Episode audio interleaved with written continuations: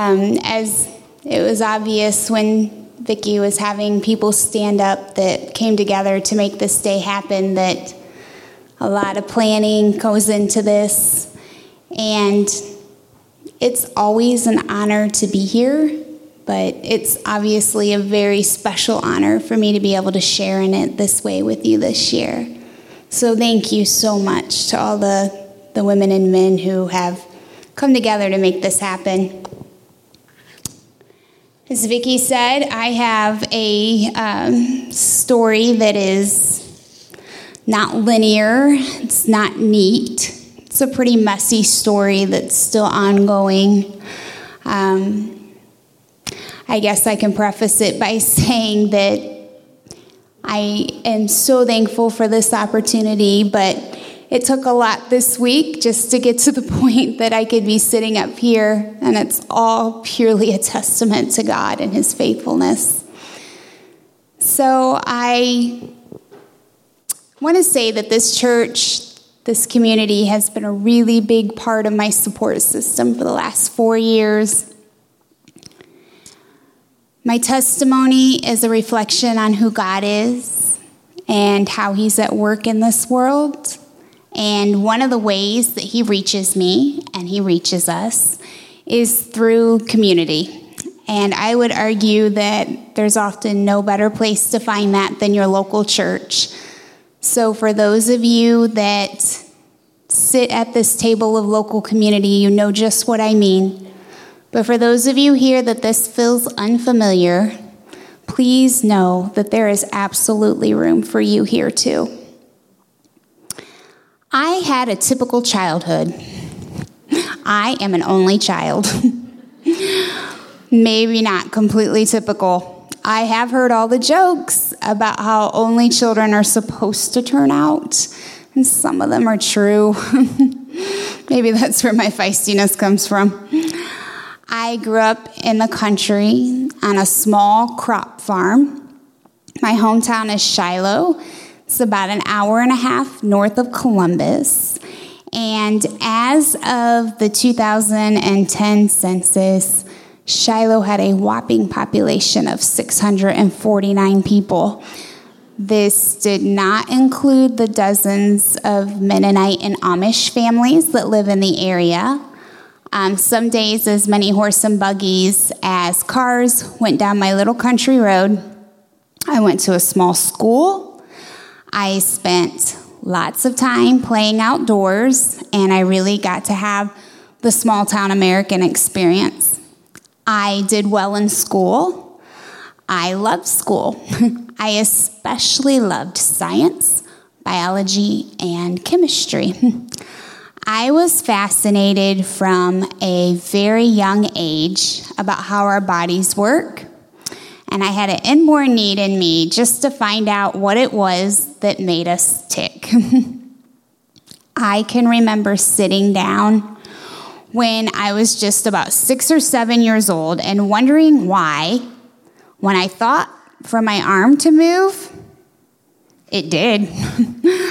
I practiced thinking about moving body parts and then moving them. and I knew I must know someday what makes that happen. I was raised in a Christian home. Um, my parents were really involved in our local church. I grew up going to church on Sunday morning, Sunday evening, and Wednesday night.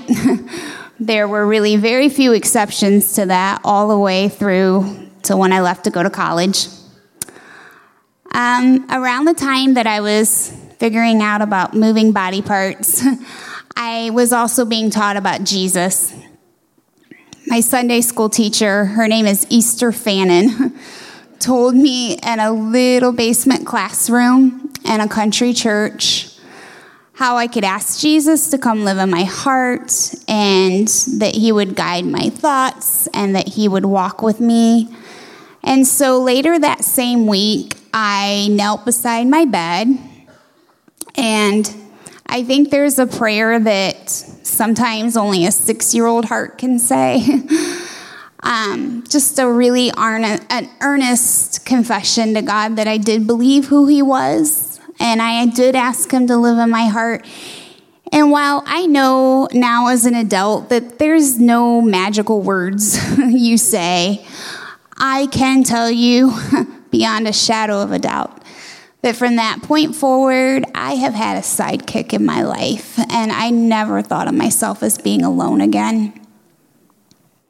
I began singing on stage when I was just two years old. Um, and as a teenager, I led worship and I got to travel with a Christian singing ensemble. And these things were a really big part of my life.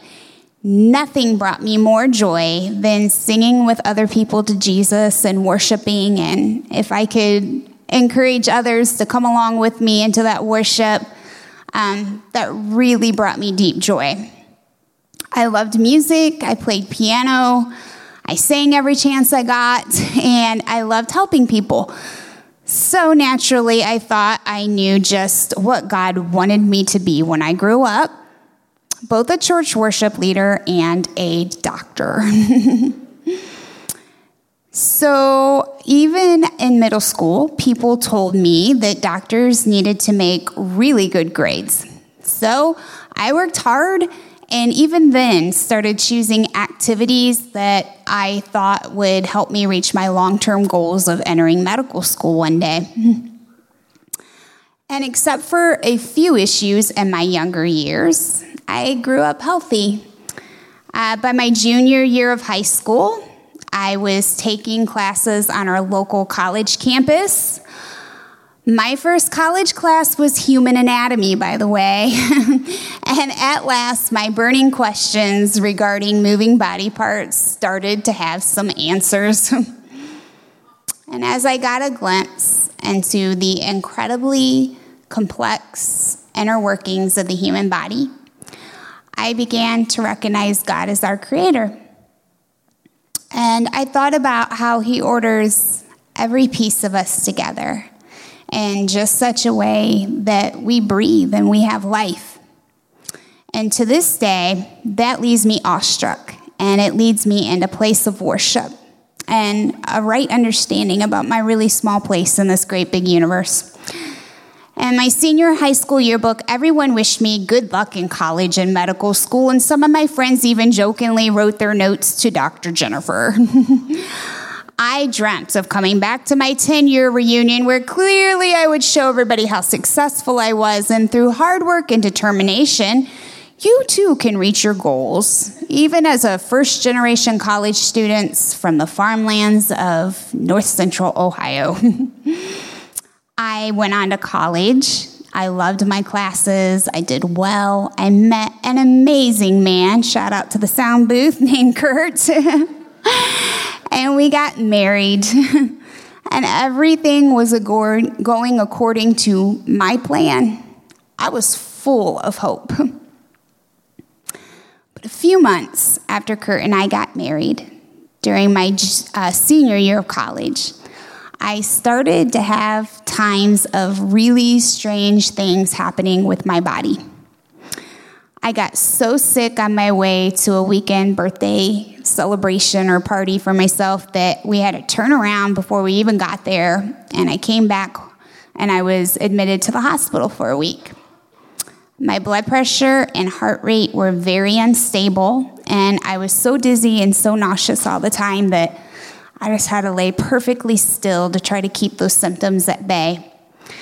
I eventually started to faint after I would just be on my feet for a few minutes, and no one was really sure what was going on with me. I had a bunch of medications and various diagnoses thrown my way, and I just kind of tried to keep going through life.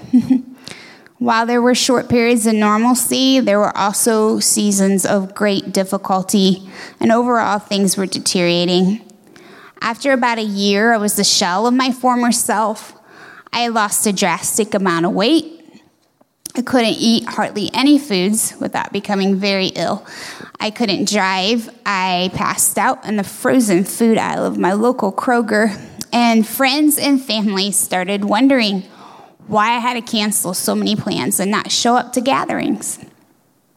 Honestly, I didn't know what to tell them. I mean, I'd gone from being really fit, working out in the gym six days a week, being in the best shape of my life. And all of a sudden, I found myself being disabled and having a cardiologist talk to me about maybe having to suspend my driver's license because turns out fainting and driving are not compatible with one another.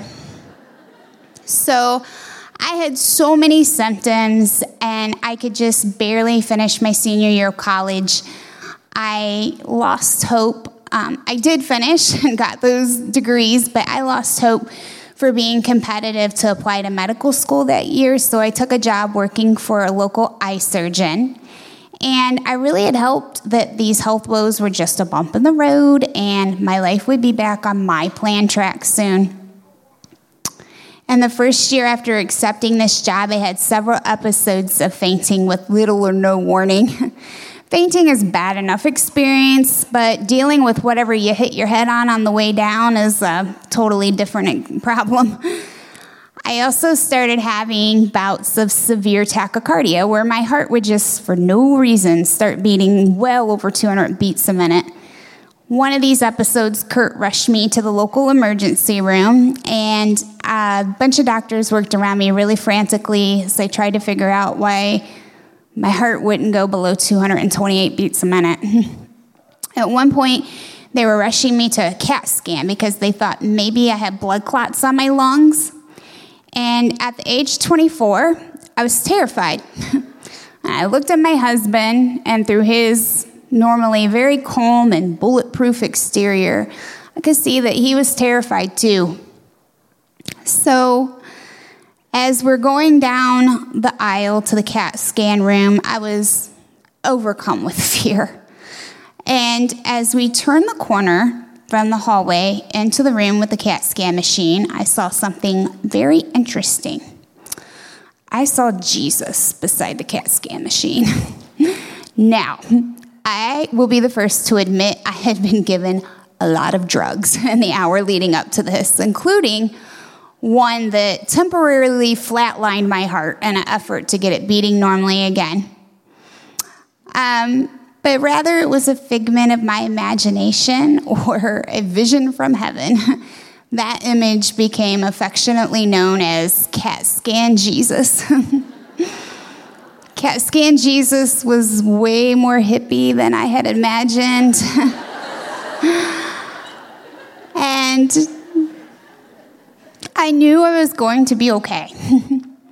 I may laugh at the imagery, and I do, of all of this now, but I, like, the hair on my neck stands up to this day when I think about the peace that entered that room. Because you see, there was someone very real in that room that day. And that was God's presence. he had been with me since I'd said the honest prayer at age six. He was making himself known now when he knew I needed it the most. so after that hospitalization, it became clear to my group of cardiologists I had something called dysautonomia. There is a part of our brain and nervous system. It's called the autonomic nervous system. It controls all the automatic processes that normally work flawlessly in your body with little or no effort from you. These include things like digestion, uh, breathing, heart rate, uh, blood pressure control, things we very much take for granted because they just work until they don't. And in me, the nerve called the vagus nerve that was controlling those processes was for some reason very damaged. And the disease is chronic and degenerative, meaning that it's not likely to get better but lasts a lifetime and worsen as time goes on. So, uh, people can develop this for a lot of different reasons, but for me, we think it's autoimmune in nature because my very first symptoms, I didn't even know that they were symptoms at the time, but looking back, started appearing after I'd had a nasty bout with college dorm mono. and uh, I went on to develop several immune system disorders and great immune system difficulties. So, after being diagnosed with something so life changing, my hope was all but extinguished. I thank God that I was able to become a mom, but when my son was 14 months old, I got influenza. And something about that sent this disease into overdrive.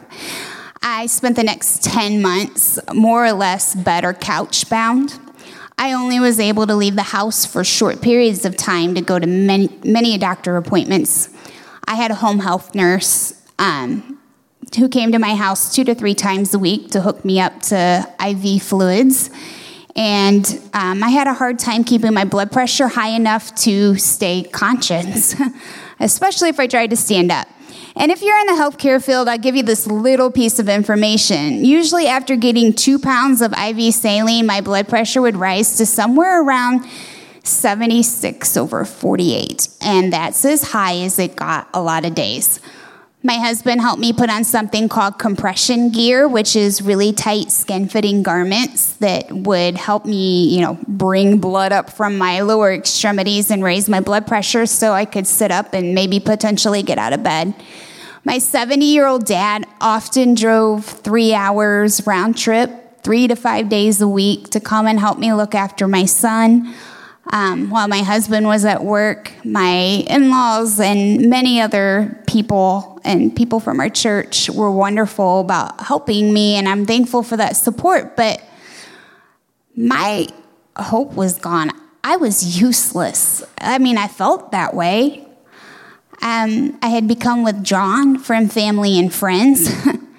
and not only was my hope gone, but I was so physically miserable that despite loving my family and wanting nothing more than to have a simple life with them, I often prayed that God would just release me from my suffering.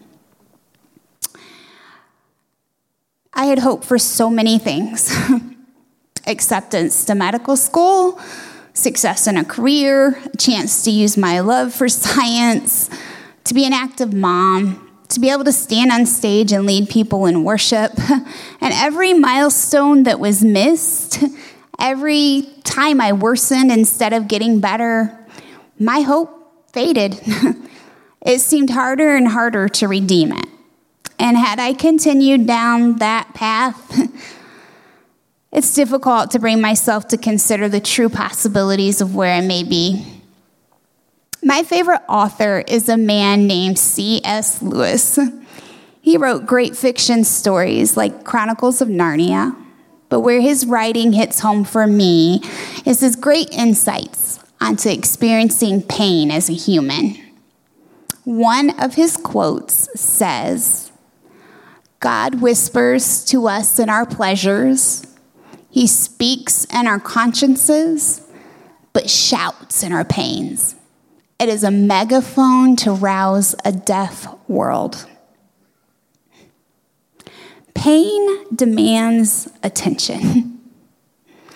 It is our body and our soul's way of demanding action and care. In our pain, we learn more about the character of God because our ability to care for ourselves is stripped away. In the book, um, in the Bible, in the book of 1 Samuel, we meet a woman named Hannah. Hannah was married, and she had longed and hoped for just one thing, and that was to become a mom. Years came and went with her not being able to bear children, so her husband took a second wife to be able to have children with. So I cannot imagine Hannah's pain as the second wife happily bore children with her husband. And to make matters worse, the other wife often taunted Hannah and made fun of her for not being able to have any children. During the yearly trip that Hannah's family made to the temple, Hannah would sob and she would be so sad and so upset that she could not even eat her husband would say, Why are you crying, Hannah? Is it because you have no sons? But Hannah, you have me, and isn't that better than 10 sons? I thought, there's a lot I could say about that right there, but I'm going to stick to the way that scripture tells it. so at one point, Hannah was praying, and scripture says she was in deep anguish and crying bitterly. Do you recognize those emotions at all? I have a spot on the floor of my bedroom closet. it's the closet where I go and I close the doors behind me. And sometimes I literally bow face down before the Lord and I cry out to Him in my anguish and oftentimes bitterness. and the salt from my tears has left a stain on that floor. so even though Hannah's situation and mine are different, I feel like I recognize this woman and I d- identify with her.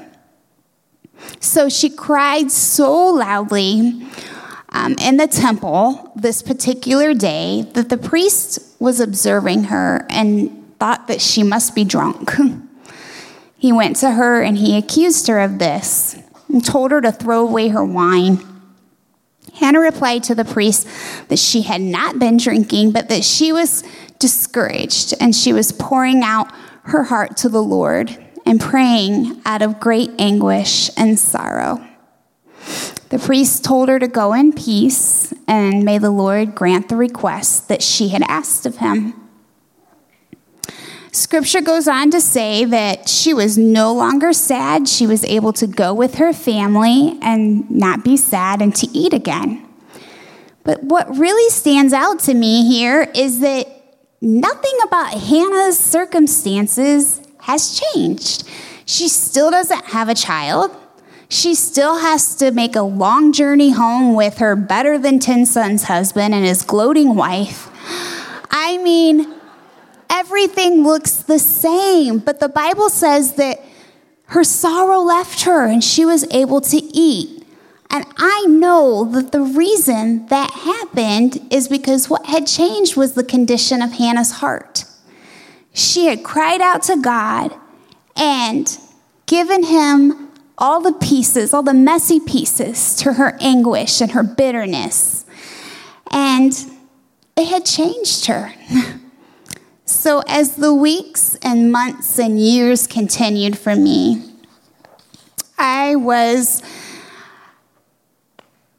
basically stripped of being able to care for myself.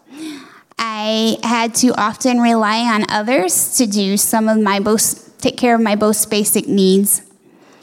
I cried out to God more and more, and it started with just a whisper. I would just start by whispering the name Jesus. My cries did not sound like the battle cries of a strong warrior. My cries sounded like the weak whimpers of a sheep caught in a snare. but it turns out that God hears you regardless of how weak your cries are. Because this is the sincerity of your heart that gets his attention, not the decibels of your warrior cry. And as I said his name, I felt in my heart that he wanted me to feel hope again. and as I thought back through ambulance rides, two failed cardiac ablations, a mini stroke, immune system issues, constant infections, stays in cardiac critical care, and medical bills stacked as high as the eye could see, that there must be some things that I didn't know about hope because looking around at my situation, I wasn't seeing it. So I began asking God what He wanted me to hope in. Romans 12 12 says, Rejoice in our confident hope, be patient in trouble, and keep on praying. Rejoice in our confident hope, be patient in trouble, and keep on praying. I started reading more and more about what the Bible says about hope. And it turns out the Bible says a lot of things about hope, even in our suffering. I would say, especially in our suffering. But I think the greatest reason for us to have hope is found in Romans chapter 5, verse 8. But God demonstrates his own love for us in this that while we were still sinners, Christ died for us. What's a sinner? Well, a sinner here is just referring to the broken state of our relationship with God. While we were still sinners, Christ died for us. My hope is that despite the fact I'm flawed, I'm weak, I've made bad decisions, I've had rebellion in my heart, I've blamed God for things my own brokenness brought on me. And I've went searching in some very ungodly places for a hope that only God could provide. That could be a testimony in and of itself someday. My hope is that in seeing me like that, God still wanted to have a relationship with me. And He knows everything about all of you sitting here. There's nothing hidden from Him. And He wants to have a relationship with you. My hope, it's not tied to getting to what I asked for. My hope's not tied to the outcome of any particular situation. It doesn't depend on my physical body improving. It doesn't even depend on my stack of medical bills shrinking. Some of you sitting here have received the very worst news news that confirmed the worst out- outcome of a situation. It is by no means what you have hoped for, but still, your hope is not gone. God longs to replace our hope for things to go our way with the hope that comes from having a relationship with Him and from trusting Him and knowing that His plans for us are greater than the plans that we have for ourselves. And in this hope, we can find true rest because it cannot be taken away. There's no news, no test result, no outcome that can steal or snatch this hope away from us because it is secure and firm in our relationship with Jesus.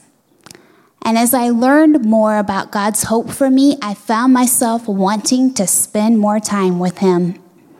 And as I spent more time with him, my perspective began to change.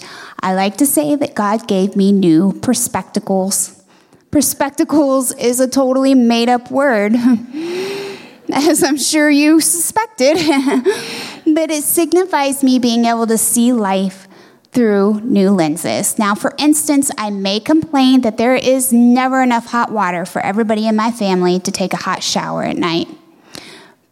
My perspectacles allow me to think about the 780 million people in this world with no access to clean or safe water. And then I feel downright embarrassed about the number of faucets in my home I can go get that clean water out of any time or day or night. That's what perspectacles allow us to do. And perspective brings for me three things it brings awareness, it brings compassion, and it brings contentment. And with fresh perspective, I started to see the really, really important things in life. And they were not the goals that I had planned for myself all those years ago. you see, when I was healthy and I could rely on all of myself uh, for all my needs, I took for granted the miraculous way that my body worked. I took sunrises and sunsets, time with my family, simple walks, or even being able to drive myself to the grocery store. I took all those things for granted. But now I saw how precious these things could be, and I started to value things in a completely new light. and I began to have a heart of thankfulness for those things that I could do. I things I could joy, could enjoy, and for laughter. Oh, how I value laughter. and as time has went on, I still have never went to medical school, but I have relied on my knowledge of science to pour through dozens, if not hundreds of medical journals, an effort to better understand what is happening to my body and ways to combat it. I've used that knowledge to advocate for myself. And together with my amazing doctors, we've been able to make decisions over the years with great wisdom. And I'm talking the kind of decisions where there really is no clear right answer, but there are big consequences. And in this, I've been able to meet other patients and try to help them learn how to advocate for themselves too. God has given me a deep sense of investment for other people. For recognizing that we are each fighting hard battles, and those battles are more easily fought when we come alongside each other. It has led me to be able to connect with other women who are feeling a little lost and realizing that maybe life isn't going according to their plans either. And connecting with them, I get to hopefully point them toward the hope that is found in having that relationship with Jesus. I did spend years as a worship leader, um, but my physical body no longer allows me to be able to go through the rigor, rigorous schedule of practices and multiple services in a weekend. Um, but if you go to this church and you sit anywhere even remotely close to me, you know that I sing to God all the same, and I do not really need a microphone anyway. God can heal. I believe that. He does heal. That this church believes that. And while I never stop asking for that, I also recognize that God at this point has not chosen to heal my physical body. Thankfully, I'm not often bedbound to the point I was describing earlier, but my life to a large extent revolves around accommodating my body and just trying to function to the highest degree possible. I don't have a neat testimony. Mine's messy. I'm, it's ongoing. I'm still going through it. And I praise God that I'm here today. But I have to put up a real fight and keep persevering through worsening disease. I can't control that. I must totally rely on God to do things like sit here and share my story in front of like three to 400 people. And what God is revealing to me is that this hope is for us that are still going through it. Some of you here are suffering loss that's not going to be replaced this side of heaven. And I want you to know that this hope is for you. Some of you are hearing about this hope for the very first time in your lives, and you might feel something stirring deep down inside of you. Please don't push that away. That's the presence of God, and He wants you to know that this hope is for you. Some of you out here have probably been mistreated abused, and given names that no one should have to bear. This hope, it's for you. Some of you may have been blessed to have a pretty easy life so far. And despite achieving the things you thought would bring you great satisfaction in your life, you still feel an emptiness inside. This hope is for you too.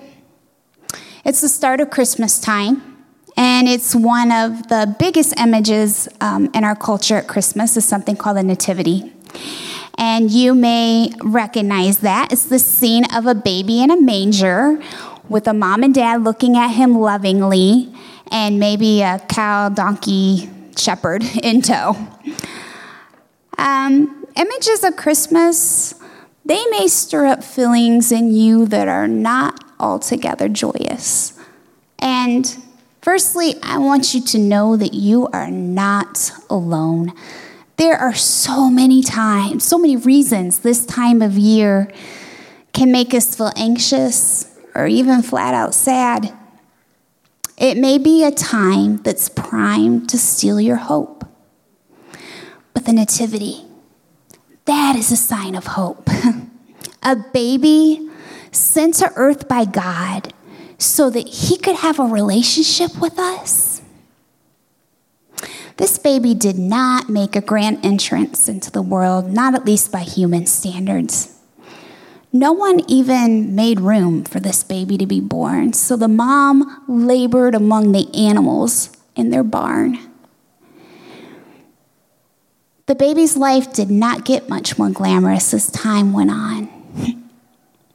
and although it lacked glamour, it was the single most impactful life to ever exist on our planet.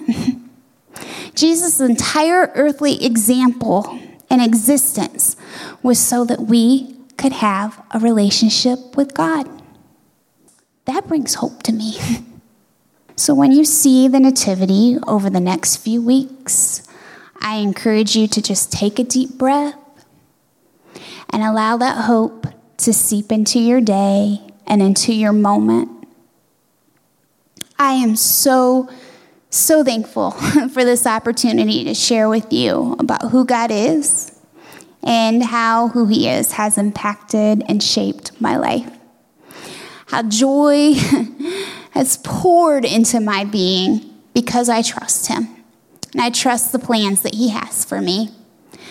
But I'm even more excited and more thankful because I have known for months that this day would be the beginning of some of you here finding that hope too. Would you just take a moment and close your eyes, bow your heads as Miss Vicky makes her way back to the stage?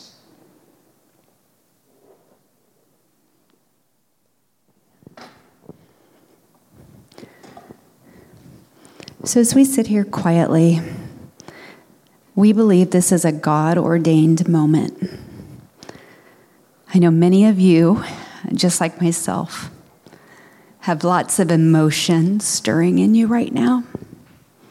And that emotion has been put there by our Creator, the one who created me, the one who created you, the one who created every single thing on this earth. And we don't want to miss this opportunity for those who have never done it, or maybe those who have kind of strayed away from the Lord, to just take a moment and invite Him into your very life. So, if you are someone who was stirred today and you felt something different,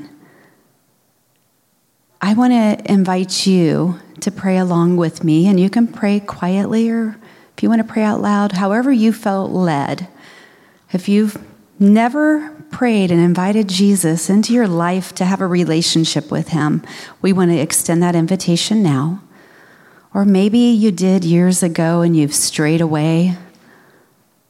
He's wooing you right now. He's pursuing each and every one of us here. So, with your, your heads bowed, your eyes closed, let's just pray. We're just going to pray a simple prayer. Father God, I just want to invite you into my life.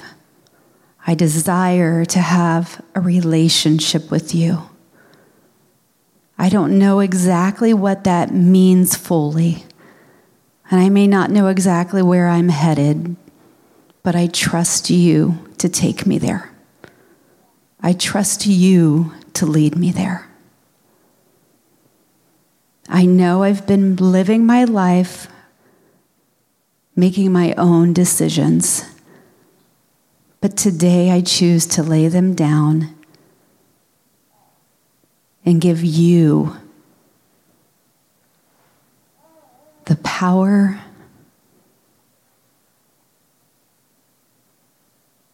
to make those decisions for me.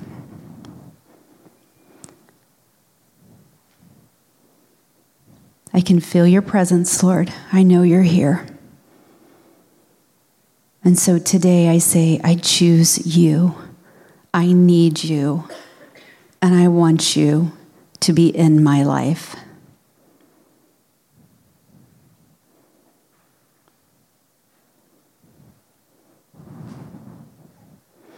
If you prayed that prayer, that's a very important decision. And with, with eyes still closed, if you're comfortable, if you pray that prayer, would you just raise your hand more to acknowledge what God is doing here in this room? Yeah. Just Lord, bless them. Just bless them. You can put your hands down. You can open your eyes. We, we don't gather just to gather, right?